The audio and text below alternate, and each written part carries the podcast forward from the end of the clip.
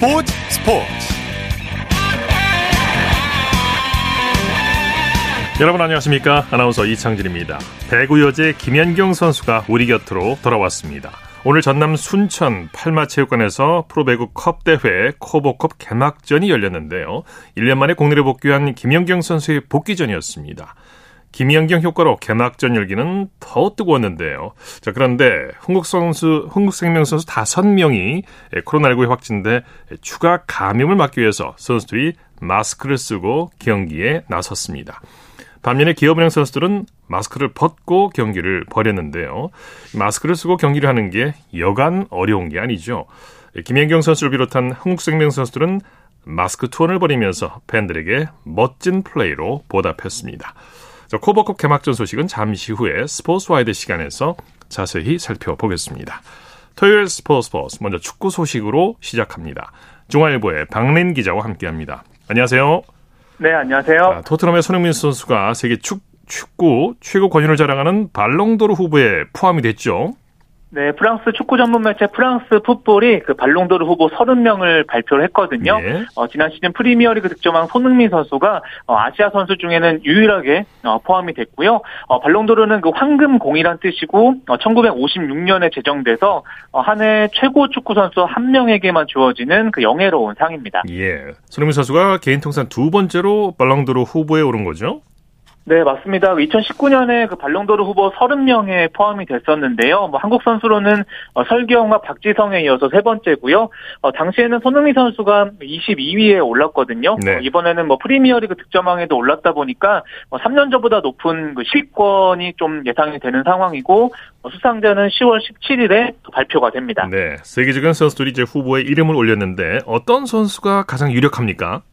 네, 우선은 뭐 바이에른 뮌헨 공격수 마네, 뭐 파리 생제르맹 공격수 음바페, 또 리버풀 공격수 살라, 어 맨유 공격수 호날두 등이 이름을 올렸는데요. 어, 그 중에서 어, 레알 마드리드를 유럽 챔피언스리그와 또 스페인 리그 우승으로 이끌었던 어, 프랑스 출신 공격수 카림 벤제마 선수가 어, 유력한 어, 수상자로 꼽히고 있습니다. 그렇군요. 메시는 후보에서 탈락했죠. 네, 맞습니다. 사실 메시 선수가 역대 최다인 발롱도르 7회 수상자거든요. 어, 이번에 2005년 이후에 17년 만에 어, 후보에서 제외가 됐습니다.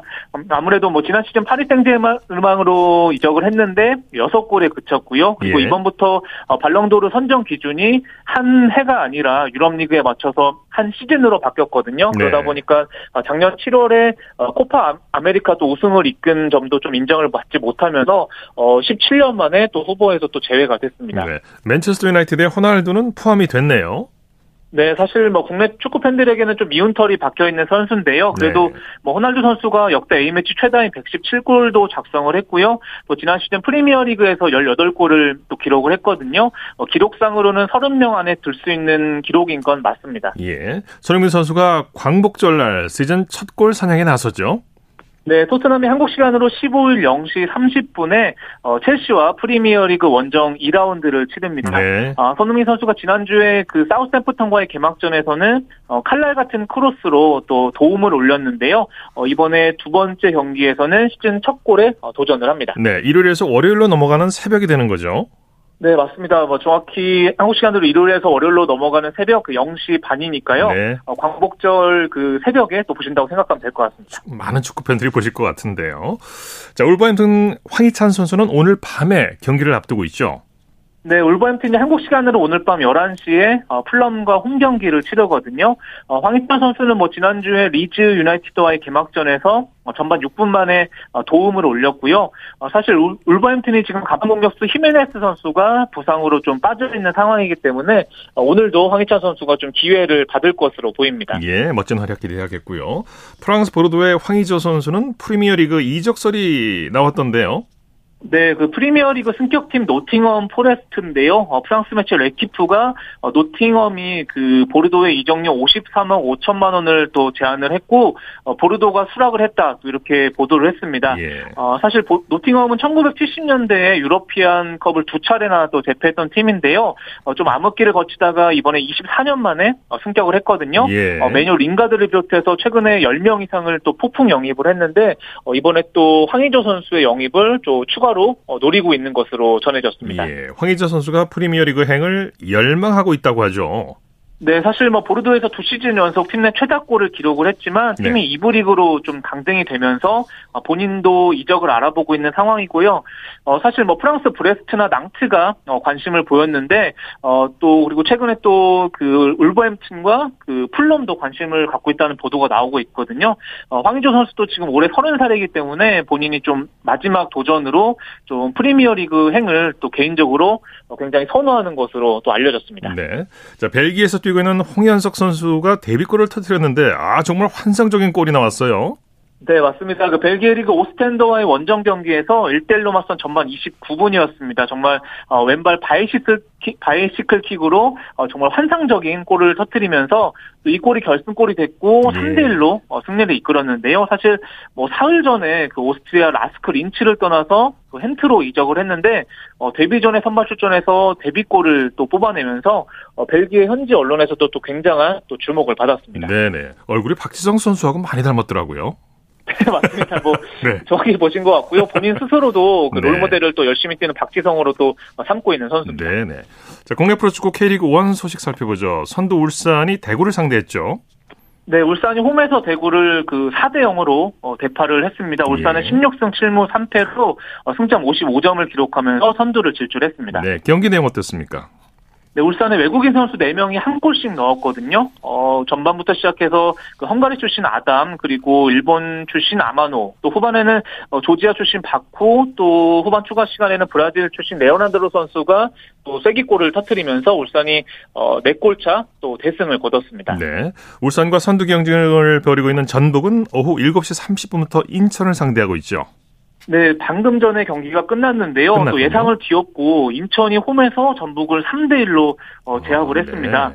어, 사실 전북이 전반 15분에 송민규의 골로 앞서갔는데요. 인천이 그 볼 점유율에서는 좀 뒤졌지만 어, 내리 3골을 몰아쳤습니다. 예. 어, 에르난데스 선수가 전반 30분에 동점골을 뽑아냈고요. 또 후반 5분에는 어, 송시우 선수가 백헤딩골로 또 경기를 뒤집었습니다. 여기에 네. 또 페널티킥까지 얻어내면서 후반 28분에 또 에르난데스 선수가 또 추가 골을 넣었거든요. 어, 이대로 경기가 끝나면서 전북이 어, 울산과의 승점 차가 9점 차로 벌어졌습니다. 또그 네. 그 이렇게 또 6점 차까지 좁혔던 점수가 다시 벌어지면서 울산이 또 우승 경쟁에서 굉장히 또 유리한 또 상황이 됐습니다. 네. K리그 2 경기 결과도 전해 주시죠. 네, 광양에서는 안양과 전남이 맞대결을 펼쳤는데요. 양 팀이 2대 2로 비겼습니다. 어, 안양이 1대 2로 뒤진 후반 3분에 백성동 선수가 페널티킥으로 어, 동점골을 또 기록을 했고요.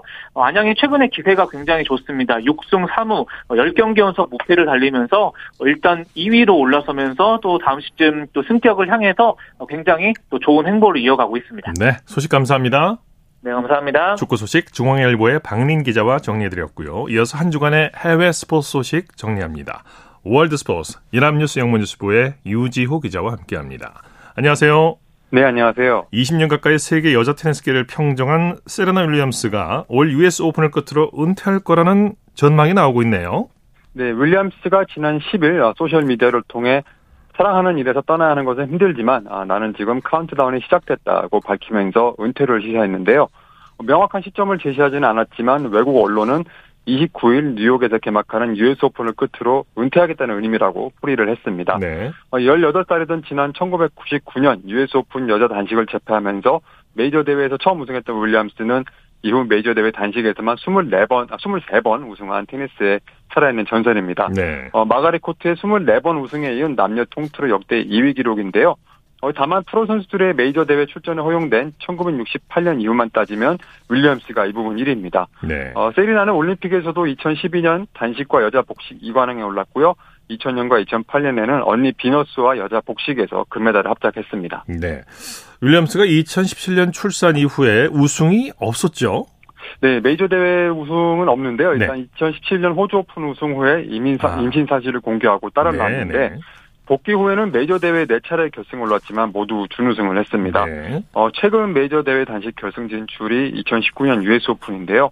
올해는 호주 오픈과 프랑스 오픈에서 불참했고 윈블던에서는 1회전에서 탈락했습니다. 예. 어, 한편 이 윌리엄스의 은퇴 소식에 많은 후배 선수들이 경의를 표했는데 어, 특히 어릴 적 윌리엄스의 경기를 보고 자랐고 어, 그를 보고 테니스를 하기로 결심했다는 선수들이 많았습니다. 네. 엄마 스프린터로 유명한 자메이카의 프레이저 프라이스가 올 시즌 여자 100m 최고 기록을 또 갈아치웠네요. 네, 셸리 앤 프레이저 프라이스가 11일 모나코에서 열린 다이아몬드 리그 여자 100m 경기에서 어, 10초 62의 2022 시즌 최고 기록으로 우승을 했습니다. 올해 10번의 레이스에서 모두 1위를 차지하는 연승 행진도 이어갔고요. 자신이 갖고 있던 올 시즌 세계 1위 기록 10초 66을 0.04초 앞당겼습니다. 예. 또 개인 최고 기록이 0.02초 모자라는 아주 좋은 기록인데요. 어, 프레이저 프라이스는 2022년 여자 100m 1위부터 6위까지 기록을 모두 갖고 있습니다. 또 지난달 세계선수권에선 통산 다섯 번째 100m 우승을 차지하기도 했는데요. 어, 작은 키로 폭발적인 스피드를 자랑하면서 포켓 로켓으로 불렸던 선수인데 출산 후에는 마미 로켓이라는 별명까지 얻으면서 엄마들의 사회적 가능성을 증명하는 상징도 됐습니다. 예. 이 다이아몬드 리그 여자 1500m에서는 세계 신기록이 나올 뻔했군요. 네, 케냐의 페이스 키프에곤이 3분 50초 37의 기록으로 우승했는데 세계 기록과 불과 0.3초밖에 차이가 나지 않았습니다. 네. 어, 세계 기록은 에티오피아의 겐제베 디바바 선수가 2015년 7월 같은 모나코에서 작성한 기록인데요. 키프에건도 연마 육상 스타죠. 2018년 출산 후에 2019년에 트랙에 복귀한 후에는 지난해 도쿄올림픽과 올해 세계선수권 1500m에서 금메달을 모두 땄는데요. 또 개인 최고 기록도 출산 후에 무려 6초 이상 앞당겼습니다. 네. 농구 황제 마이클 조던이 마지막 NBA 우승 당시 입었던 유니폼이 곧 경매로 나온다고요? 네, 지난 11일, 11일 AFP 통신 보도에 따르면 이 경매 기업 소도비는 조던의 이름과 등번호 23번에 새겨진 붉은색 시카고 불스 원정 경기 유니폼 상의에 대한 온라인 경매가 다음 달 6일에서 14일간 진행될 예정이라고 하는데요. 이 조던이 98년 6월 3일 유타와 이 유타 재즈와 맞붙은 NBA 결, 챔피언 결정전 1차전 때 입었던 옷입니다. 어, 유니폼 낙찰가로, 낙찰가로 소더비가 300만 달러에서 500만 달러, 우리 돈 약 40억 원에서 65억 원 정도를 예상했는데요. 예. 사실 마이클 조던 하면 많은 설명이 필요 없는 농구의 전설이죠. 어, 시카고 불스 소속으로 1991년부터 93년, 또 96년부터 98년까지 두 번의 3연패를 달성했고 여섯 번 우승 우승 때마다 매번 챔피언 결정전 최우수 선수로 뽑혔던 선수입니다. 네. 특히 97, 98 시즌은 이 라스트 댄스라는 다큐멘터리로 제작되어서 팬들에게 더 친숙한 시즌입니다. 네. 튀르키예가 2036년 하계 올림픽 유치에 적극적인 의사를 나타냈다고요? 네, 메르, 메흐메트 카사포을루 튀르키예 체육부 장관이 어, 올림픽 전문 매체 인사이더 게임즈와 최근 인터뷰를 가졌는데요. 어, 이 인터뷰에서 어, 튀르키예는 올림픽, 올림픽 개최할 모든 준비를 마쳤다고 얘기를 했습니다. 다만 튀르키예의 제안을 수용할지는 IOC의 결정에 달렸다고 했는데요. 네. 튀르키예는 최근 6번의 올림픽 유치 도전에서 무려 5번이나 실패한 경험이 있습니다. 네. 어, 2032년까지 일단 개최지가 정해진 만큼 2036년 대회를 노리고 있는데요.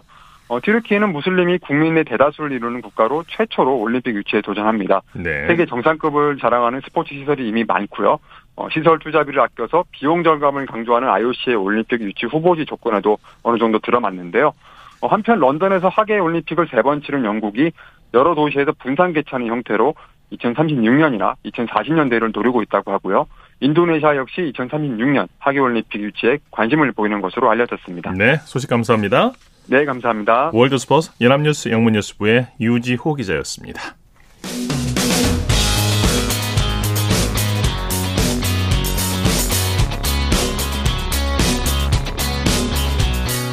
따뜻한 비판이 있습니다. 냉철한 분석이 있습니다. 스포츠 스포츠 토요일 스포츠 스포츠 생방송으로 함께하고 계십니다. 9시 35분 지나고 있습니다.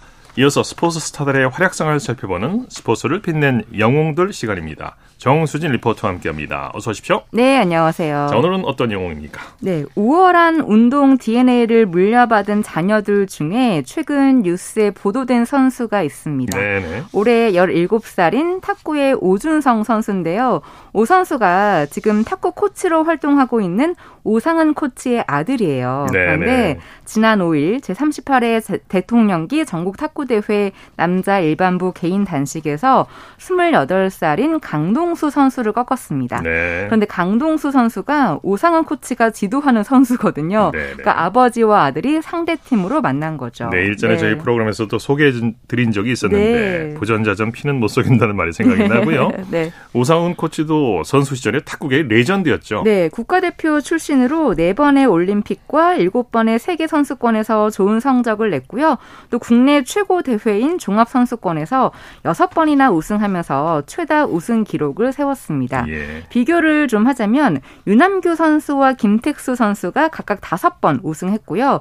유승민 선수가 3번 우승했는데 그 대회에서 6번이나 우승을 한 겁니다. 예. 그리고 국제 탁구 연맹 월드 투어 단식에서도 8번이나 우승하면서 국내 최다 우승자입니다. 네. 네. 오상원 선수도 아들처럼 이미 어릴 때부터 기량이 만개했죠. 네. 기량을 뽐내면서 만으로 18살 때 세대 교체 서막을 알렸다는 그런 뉴스가 나왔는데요. 네.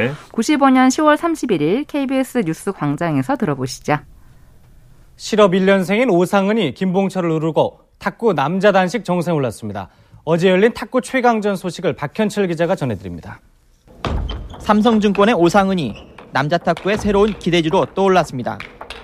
올해 18살로 실업 1년 차인 오상은은 준결승에서 대우증권의 강희찬을 3대 1로 누른 뒤 라이벌 김봉철과의 결승에서도 3대 1로 이겨 남자 탁구 최강 자리에 올랐습니다. 지금 우리나라 세이크가 외국에 나가면 다 지금 잘 안 되는데요. 제가 연습 좀 열심히 해서 유럽인들 게임에서도 안 딸리도록 그렇게 하겠습니다. 첫 세트를 21대 18로 내준 오상은은 19대 19로 팽팽한 균형을 이룬 2세트에서 특유의 과감한 공격으로 2점을 보태며 승리로 이끌어 기세를 올렸습니다. 4세트에서는 6점만을 내주며 경기를 쉽게 마무리 지었습니다. 지난해 사상 최고액인 8천만 원을 받고 실업 무대에 뛰어든 오상은은 185cm의 장신에서 걷어올리는 파워 드라이브와 백푸싱을 장기로 삼고 있습니다. 네. 네. 유럽과 해도 안 질 거다 하는 굳은 각오를 들을 수가 있었는데요. 네. 오상은 선수는 다방면에서 기본기가 뛰어났던 그런 선수였습니다. 포핸드와 백핸드를 적극적으로 사용하는 양핸드 드라이브 모두 좋았고요.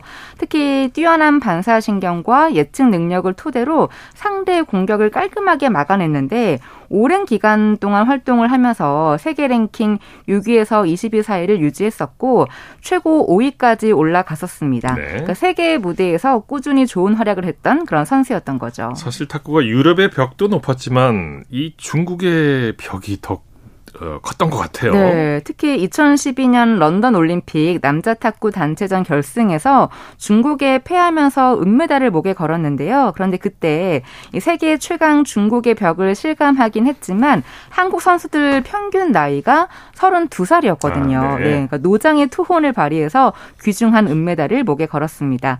관련 내용을 2012년 8월 9일 KBS 12시 뉴스에서 들어보시죠. 첫 번째 주자로 나선 유승민은 23살 신예 마룽을 만났습니다. 노련함으로 맞섰지만 부상 후유증과 체력 한계에 부딪혀 세트 스코어 3대 1로 졌습니다. 에이스 주세혁은 제2경기에 나와 분위기 반전을 노렸습니다. 세계 랭킹 1위 장지커를 상대로 수비의 달인답게 커트 수비와 속도 높은 공격을 펼보았지만 막판 뒷심이 부족했습니다. 복식에서 오상은 유승민 조가 희망의 불씨를 살리려 했지만 결국 3대 0로 중국을 여자에 이어 남자도 중국을 넘지 못한 것이 아쉬웠죠. 평균 연령 32세의 대표팀은 평균 연령 25살의 젊은 피로 뭉친 중국에 맞서 투혼을 불태우며 값진 은메달을 따냈습니다. 1차 목표 저희가 은메달 목표를 잡았었는데 그 목표를 달성해서 일단 좋은데 너무 중국한테 한 번에 또 이변을 일으키고 싶었는데 체력과 기술로 무장한 중국에 패하고 말았지만 유남규 감독은 부상 등으로 고생했던 선수들을 다독였습니다. 8년 만에 올림픽 금메달도 노려봤던 탁구 대표팀. 이번에도 세계 최강 중국의 병을 넘지 못하고 런던 무대를 마감하게 됐습니다. 런던에서 KBS 뉴스 박주미입니다. 네. 네. 2008 베이징 올림픽 동메달리스트, 2012 런던 올림픽 은메달리스트 네. 이렇게 두 차례나 올림픽 메달을 딴 오상은 선수는 2017년에 은퇴했는데요. 그런데 은퇴하기 1년 전에 앞에서 언급했던 오준성 선수, 즉 아들과 함께 복식에 출전하게 됐습니다. 예, 예. 2016년 종합 탁구 선수권에서 초등학생이었던 아들과 함께 한 건데요. 아들과 함께 복식에 출전하는 게 오랜 꿈이었다고 했거든요. 그런데 네. 오상훈 선수가 40살까지 이 선수 생활을 이어가면서 그 꿈이 현실이 됐습니다. 네. 네. 초등학생도 종합 탁구 선수권 출전이 가능하군요. 네. 그러니까 초등학교 4학년부터 출전할 수 있었기 때문인데요. 예. 2016년 12월 13일 KBS 9시 뉴스 들어보시죠. 아빠 오상은의 날카로운 드라이브에 이어 아들 오준성이 빠르게 받아쳐 공격을 성공시킵니다. 크게 차이가 나는 키만큼이나 이색적인 복식 조합이지만 닮은 꼴 부자는 호흡을 맞추는 시간이 즐겁습니다. 올해 종합선수권은 초등학교 4학년부터 출전할 수 있게 되면서 함께 복식에 나서는 오랜 꿈이 이뤄졌습니다. 한 시합 한 시합이 저한테 이제 마지막이라고 생각을 했었거든요. 근데 아들이랑 복식을 하게 돼서 너무 기분이 좋습니다. 아빠랑 하니까 연결도 많이 되고 호흡도 좀 잘 맞는 것 같아서 더 재밌어요. 아들과 훈련하는 내내 웃음이 떠나지 않는 아빠는 자상한 탁구 선생님입니다. 떨어졌을 때는 제 스윙을 앞으로 쭉 길게 붙어서는 짧은데 맞을 때는 힘있게 아빠를 보며 꿈을 키운 아들은 초등학교 4학년 국내 1위라는 유망주로 성장했습니다. 탁구라는 공감대 덕분에 아빠와는 모든 고민을 털어놓을 정도로 가까워졌습니다. 어떻게 하면 키 커요? 잘 먹어야지. 중학교 때 아빠 확 컸거든. 준성이도 6학년 되면 확 커야 될 텐데. 오른손 쉐이크핸드 전형에 백핸드 드라이브가 주무기인 것도 똑 닮은 아빠와 아들. 사상 첫 부자 복식조에 자존심을 건 승부를 다짐하고 있습니다. 아빠. 아들. 화이팅! KBS 뉴스 박선우입니다. 네. 네. 아빠와 아들 그야말로 환상의 탁구 복식조였는데요. 어, 당시 사실상 은퇴 무대였던 아빠 오상우 선수는 이 선수의 길을 마무리하는 자신과 자신을 따르는 자식을 보면서 눈물을 흘리기도 했습니다. 감개무량한 거죠. 네. 네. 그 후로 6년이 흘렀고 아빠가 대표팀 감독과 실업팀 코치를 거치는 동안 아들은 주니어 최강으로 자랐습니다. 네. 앞으로 아들도 국가대표가 된다면 탁구에서 부자 국가대표가 탄생 하는 거겠죠? 네, 네. 응원합니다. 네. 스포츠를 빛낸 영웅들 정수진 리포터와 함께했습니다. 수고했습니다. 네, 고맙습니다. 쳤다 하면 홈런이고 슛 골이고 각본 없는 한편의 드라마 그것이 바로 그것이 바로 손에 잡힌 우승 트로피 목에 걸린 그 배달 너와 내가 하나 되는 그것이 바로 그것이 바로 그것이 바로 꿈꾸던 스포츠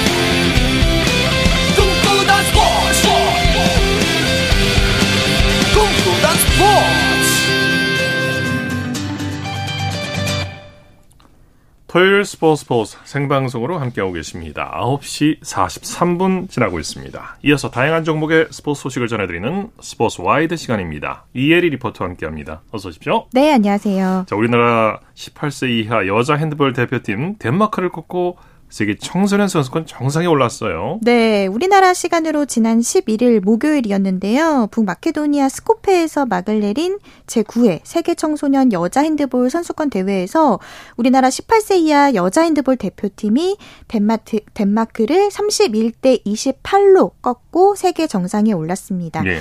오늘 대표팀이 인천공항을 통해서 금의환향했는데요. 사실 18년 전 2004년 아테네 올림픽에서 우리나라 여자 핸드볼 이 덴, 덴마크와의 결승전에서 은메달을 목에 걸었는데 네. 그때 투혼을 어린 후배들이 멋지게 갚아줬습니다. 이 오성옥 선수 지금은 SK 슈가 글라이더즈 감독은 이 선수들에게 고마운 마음을 또 표현하기도 했는데요. 이어서 김민서 선수의 목소리 함께 준비를 해봤습니다. 예. 지난 11일 목요일 KBS 9시 뉴스입니다. 대한민국의 겁없는 10대들은 평균 신장이 6cm나 큰 덴마크를 상대로도 주눅들지 않았습니다. 신장의 열쇠는 스피드와 조직력으로 극복했습니다.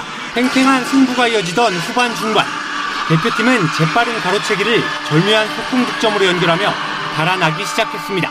160cm 최단신 김민서의 강력한 슈팅에 이어 경기 종료 3분을 남기고 김세진이 상대 수비수풀에 짚고 쐐기골까지 터뜨리자 선수들은 우승을 확신한 듯 두 주먹을 불끈 쥐었습니다. 마침내 종료 휘슬이 울리자 모든 선수들은 코트로 뛰쳐나와 기쁨을 만끽했습니다. 8전 전승, 비유럽권 국가 최초의 대회 우승에 관중석에선 코리아가 끝없이 울려 퍼졌습니다. 예선 통과만 하자는 마음으로 왔었는데 저희가 유럽 강팀부터 계속 격파하다 보니까 여기까지 올라올 수 있게 된 것 같고요. 밤새 가슴 졸이며 경기를 지켜본 우생순의 주인공도 딸 같은 후배들이 이뤄낸 새 역사가 자랑스럽기만 합니다. 얘들아 정말 너희들이 큰 일을 해냈다. 너희들 경기 보고 정말 뭉클했고 가슴이 벅차서 정말 너희들 보며 안아주고 싶은데 눈물 대신 천진난만한 얼굴로 생애 최고의 순간을 만들어낸 낭랑 우생순들은 핸드볼의 국제 경쟁력 회복에 대한 희망을 품게 만들었습니다. KBS 뉴스 이준입니다. 네, 모나코 다이아몬드 리그 높이뛰기에서 우상혁 선수가 바심과의 연장 승부 끝에 준우승을 차지했죠. 네, 우리나라 시간으로 지난 11일 목요일에 우상혁 선수가 모나코 퐁피에유 루이 2세 스타디움에서 열린 세계 육상연맹 다이아몬드 리그 남자 높이뛰기 경기에서 바심과 연장격인 점프오프를 벌인 끝에 2위에 올랐습니다. 이제 스마일 점퍼 우상혁 선수 우리나라 시간으로 27일 토요일 새벽 스위스 로잔에서 다시 한번 날아오를 예정인데요. 이번 대회에서 보니까 우상혁 선수가 첫 연장전이라는 이런 다양한 변수에도 예. 세계 2위라는 이 자리를 굳게 지킨 걸 보면서 바심과의 재대결을 기대하게 했습니다. 지난 11일 목요일 KBS 9시 뉴스입니다. 힘찬 함성과 함께 출발한 우상혁이 2m 28을 가볍게 넘자 환호석이 터집니다. 2m 30도 1차 시기 만에 넘은 뒤 폴짝폴짝 뛰며 기쁨을 드러내자 바심도 똑같이 추격해왔습니다. 두 선수가 나란히 2m 32를 실패해 공동 1위로 마무리될 수 있었던 상황. 하지만 바심은 우상혁을 견제하려는 의도인지 우상혁이 경험하지 못할 연장 승부 점프 오프를 선택했습니다. 2m 32 추가 도전에서 승부를 내지 못한 우상혁은 자신이 있던 2m30에서 의외의 변수를 마주했습니다. 시작 신호가 울린 뒤 트랙 경기가 진행됐지만 제한 시간은 그대로 흘러 리듬을 잃은 듯 보였습니다. 경기 진행면에서 약간 불만을 보여주는 모습을 볼 수가 있습니다. 우상혁과 달리 바심이 2m30을 넘으면서 준우승을 확정 지은 우상혁은 바심과 포옹하며 축하를 전했습니다. 새로운 스파이크 신고 새로운 도전을 했는데 진짜 성공적으로 잘 마친 것 같습니다. 새벽에 경기를 중계해 준 걸로 알고 있는데 응원해 주신 국민 여러분 너무 감사드리고요. 우상영은 다양한 변수 속에도 올해 바심과의 맞대결에서 1, 2위를 나눠 가지며 양강 구도를 더 견고히 했습니다. KBS 뉴스 박선호입니다. 네, 수영 황선우 선수가 주종목이 아닌 자유형 50m에 이어서 접영 100m도 우승했다고요? 네, 오늘 황선우 선수가 전주 완산 수영장에서 열린 제41회 대통령배 전국 수영 대회 남자 일반부 접영 100m 결승에서 53초 02로 가장 먼저 터치패드를 찍었습니다. 네네. 원래 황선우 선수는 자유형 100m와 200m가 주 종목인데요. 이번 대회에서는 주 종목이 아닌 접영 100m 50m에서 황 선수가 1위를 했습니다. 예. 뿐만 아니라 어제는 자유형 50m에서도 22초 73으로 우승을 했는데요. 황선우 선수에서 그 인터뷰를 소속사에서 진행을 했었는데 그 인터뷰에서 이런 얘기를 하더라고요. 네. 기록 경신을 위해서 앞으로도 계속 도전하겠다 이렇게 밝혔습니다. 네. 자, 오프닝에서 말씀을 드렸는데 배구 여제 김연경 선수가 오늘 복귀전을 치렀죠. 네, 배구 여제 김연경 선수가 돌아왔습니다. 이 흥국생명의 김연경 선수가 오늘 순천 팔마체육관에서 열린 순천 도드람컵 프로 배구 대회 IBK 기업은행과의 여자부 개막전 선발 출전을 해서 국내 부, 국내 무대 복귀전을 치렀는데요. 오늘 경기에서 김연경 선수는 18득점, 공격 성공률 34.88% 기록했고요. 흥국생명의 세트 스코어 3대 1로 승리를 이끄는데 김연경 선수가 견인 역할을 했습니다. 예. 그리고 오늘 이 체육관에 3,700여 명의 만원 관중이 들어찼는데요.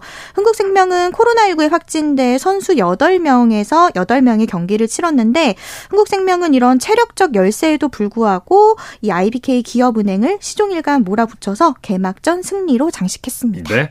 스포츠와이드 이혜리 리포터와 함께했습니다. 수고했습니다. 네, 고맙습니다.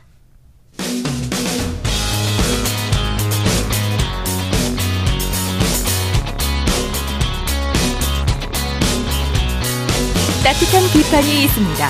냉철한 분석이 있습니다. 스포츠 스포츠. 이어서 프로야구 소식입니다. 스포츠 서울의 윤세호 기자와 함께합니다. 안녕하세요. 네, 안녕하세요. 오늘 전국적으로 비가 왔는데 창원에서 열린 LG와 NC의 경기는 비로 중단이 됐네요. 네, 창원 경기는 갑작스러운 천둥과 강한 비로 우천 노게임이 됐습니다. 2회까지는 정상적으로 경기가 진행이 됐는데 3회 초 시작을 앞두고 커다란 비구름이 창원 NC파크를 덮쳤고요. 경기가 취소됐습니다. 네네. 그러면서 LG는 이번 주에 어제 단 한 경기만 소화를 했습니다. 네. 잠실에서는 선두 SSG와 두산이 맞대결을 벌였죠? 네, 잠실에서 열린 SSG와 두산의 경기에서는 1위 SSG가 8대2 완승을 거뒀습니다. 예, 경기 내용 자세히 살펴보죠. 네, 방금 끝난 경기였는데요. 일단 SSG가 선발 대결에서 두산의 우위를 점했습니다. SSG 선발 투수 박종훈 선수 5이닝 2실점으로 임무를 다했고요. 반면 두산 선발 투수 이영하 선수는 3이닝 5실점 4자책으로 부진했습니다. SSG는 1회부터 최정 선수의 적시타, 또 3회에는 박성환 선수의 희생플라이, 4회엔 또 3점을 뽑아내면서 두산을 멀리 따돌렸고요. 뭐 사실상 뭐 투타에서 완벽한 조화를 보이면서 SSG가 두산을 압도한 경기였습니다. 네. 자, 광주로 가볼까요? 경기 시작 전에 이대호 선수의 은퇴 투어가 개최됐죠? 네, 이대호 선수의 마지막 광주 시리즈에 맞춰서 기아가 이제 은퇴 투어를 마련을 했습니다. 네. 어, 이대호 선수가 2010년도에 9경기 연속 홈런 세계 신기록을 세운 적이 있거든요. 네. 그때 그 기록을 달성했던 장소가 이전에 기아 타이거즈가 사용했던 무등 구장이었어요. 그렇군요. 그래서 기아는 이에 맞춰서 무등 구장 조형물이 들어간 그 기념 트로피와 또 액자를 이대호 선수에게 은퇴 기념품으로 증정을 했습니다. 네. 자, 이 경기에서 기아가 롯데에게 완승을 거뒀죠. 네, 이대호 선수의 은퇴를 기념한 기아가 승리까지도 또 챙겼습니다. 예. 9대 0으로 롯데의 완승을 거뒀습니다. 네, 이의리 선수 롯데와 만나면 힘이 나는 것 같아요. 롯데 타선을 압도했죠. 네, 올 시즌 아마 이의리 선수의 최고 피칭이 아닌가 싶습니다. 7이닝을 소화하면서 안타 2개만 맞았고요. 볼넷 2개를 허용하기, 허용하긴 했지만 탈삼진이 무려 10개였습니다. 예. 그러면서 무실점 7번째 승리를 챙겼는데요. 이효리 선수가 잘 던졌고 또 기아는 4번 타순에서 최영우 선수가 4타수 2안타 3타점, 박찬호 선수도 4회 2점 홈런으로 기아가 뭐 완벽히 흐름을 가져간 경기였습니다. 네. 자, 아, KT는 삼성을 꺾고 2연승을 거뒀네요. 네, KT가 삼성에 8대 1로 완승을 거뒀습니다. 2연승으로 4위를 사수하고 있는 KT고요. 9위 삼성은 2연승의 기세를 이어가지 못했습니다. 네, KT가 투타 조화가 아주 잘 이루어졌어요. 네, 타자들이 고르게 활약하면서 어, 안타 13개를 합작을 했고요. 네. 또 KT 선발 투수 엄상백 선수는 6과 3분의 1이닝 어, 5안타 2볼넷 7개 탈삼진 1실점으로 시즌 7번째 승리를 거뒀습니다. 뭐 타선을 좀 더 들여다보면은 알포드 선수가 3점 홈런 포함 멀티히트 4타점, 김민혁 선수는 안타 4개, 조용호 선수는 2안타 2타점으로 뭐 사실상 뭐 또 KG 또한 완벽한 경기를 오늘 했습니다. 네. 대전에서는 키움과 한화가 맞대결을 벌였는데 키움이 5연패 탈출에 성공했네요. 네, 오늘 열린 4경기 중에 그래도 가장 치열했던 경기가 이 대전 경기였습니다. 네. 어, 키움이 9회 초에 이정우 선수의 오늘 경기 두 번째 홈런으로 어, 하나를 한 걸음 더 따돌리면서 8대 6으로 승리했고요. 5연패에서 탈출을 했습니다. 네, 키움이 달라진 경기력을 선보였어요. 그렇습니다. 사실 키움이 지금 가장 불안한 부분이 불펜 중간 투수진이거든요. 네. 근데 사실 오늘 경기 또한 중간 투수가 불안한 부분이 나오긴 했습니다. 그래도 문성현 선수가 2이닝을 소화하면서 어, 버텨내는 모습을 보여줬고 마지막엔 또 김재용 선수가 세이브를 올렸는데요. 사실 뭐 오늘 경기는 무엇보다 이정우 선수가 원맨쇼를 한 네. 경기로 볼 수 있을 것 같습니다. 대기록을 달성했죠 이정우 선수. 그렇습니다. 4회 초에 솔로포로 일단 올 시즌 전 구단 상대로 홈런을 달성을 했고요. 네. 그리고 정말 중요한 순간에 또 두 번째 홈런 터트리면서 어, 이정우 선수가 올 시즌 18번째 홈런을 기록을 하고 있거든요. 네. 이미 커리어 하이인데 이 기세라면은 충분히 어, 첫 번째 처음으로 20홈런 이상을 달성할 수 있을 것 같습니다. 네. 자, 윤세호 기자께서 오늘 보신 선수 중에 어떤 선수가 가장 뛰어난 활약을 펼쳤을까요? 또 이정우 선수 얘기를 하지 네, 않을 네. 수가 없는데요. 네, 네. 네, 와 이정우 선수는 사실 이제 프로 입단 첫 해부터 정말 컨택, 그러니까 정확성 하나는 완벽한 타자였어요. 그렇죠. 더 이상 뭐 정확성에 있어서는 선광과 정확성에 있어서는 흠잡을 데가 없는 타자였는데 점점 연차가 연차가 쌓이고 꾸준히 웨이트 트레이닝을 하면서 강한 몸을 만들었거든요. 네. 그러면서 파워 또한 꾸준히 향상되고 있습니다. 그래서 이제는 정확성과 파워를 모두 갖춘 그야말로 무결점 타자가 아닌가 싶어요. 네. 정말 뭐 완벽한 타자로 꾸준히 진화하고 있는 이정후 선수입니다. 네 네. 자, 코리안 메이저리그 소식 살펴보죠. 김하성 선수 만점 활약을 했네요. 네, 앞에서 이정우 선수 얘기를 계속 했는데, 네. 이정우 선수랑 또 김하성 선수랑 정말 친하거든요. 예, 그렇군요. 네, 김하성 선수 또한 오늘 또 엄청난 활약을 했습니다.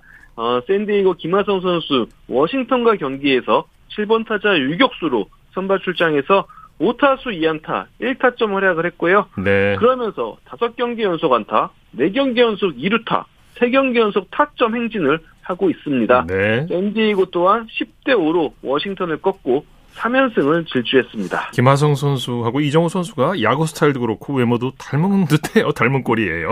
네. 네, 예전에 키움에서 뛸 때 김하성 선수가 이제 동생인 이정우 선수를 그렇게 잘 챙겨줬다고 네. 해요. 그래서 서로 같이 뭐 밥도 많이 먹고 훈련도 같이 하곤 했는데 두 선수가 다 한 명은 미국에서 예. 한 명은 한국에서 맹활약을 하고 있네요. 네. 네. 김하성 선수의 몸값이 점점 올라가고 있는 것 같아요. 네, 사실 오늘 샌디에고는 좀 충격적인 소식이 있었습니다. 어, 네. 팀의 핵심 선수인 페르난도 타티스 주니어 선수가 금지약물 복용으로 80경기 출장 정지 징계를 받게 됐는데요. 그렇군요. 아, 이 선수 시즌 전에는 오토바이를 타다가 사고 당해서 부상으로 이탈을 했고 예. 이제 이 부상이 다 나가지고 마이너리그에서 재활 경기를 이제 하면서 복귀를 하려고 했는데 또 금지 약물을 복용해가지고 예. 사실상 뭐 시즌 아웃이 됐습니다. 그렇군요. 이제 샌디에이고의 주전 유격수는 누가 봐도 김하성 선수거든요. 네. 어, 사티스 주니의 백업이 아닌 주전 유격수로서 김하성 선수가 올해 샌디에이고의 운명을 결정할 것으로 보입니다. 네, 소식 감사합니다. 네, 감사합니다. 프로야구 소식 스포츠 서울의 윤세호 기자와 함께했습니다. 스포츠 스포츠 오늘 준비한 소식은 여기까지입니다. 함께해 주신 여러분 고맙습니다. 지금까지 아나운서 이창진이었습니다. 스포츠 스포츠 with you and you alone. Pull me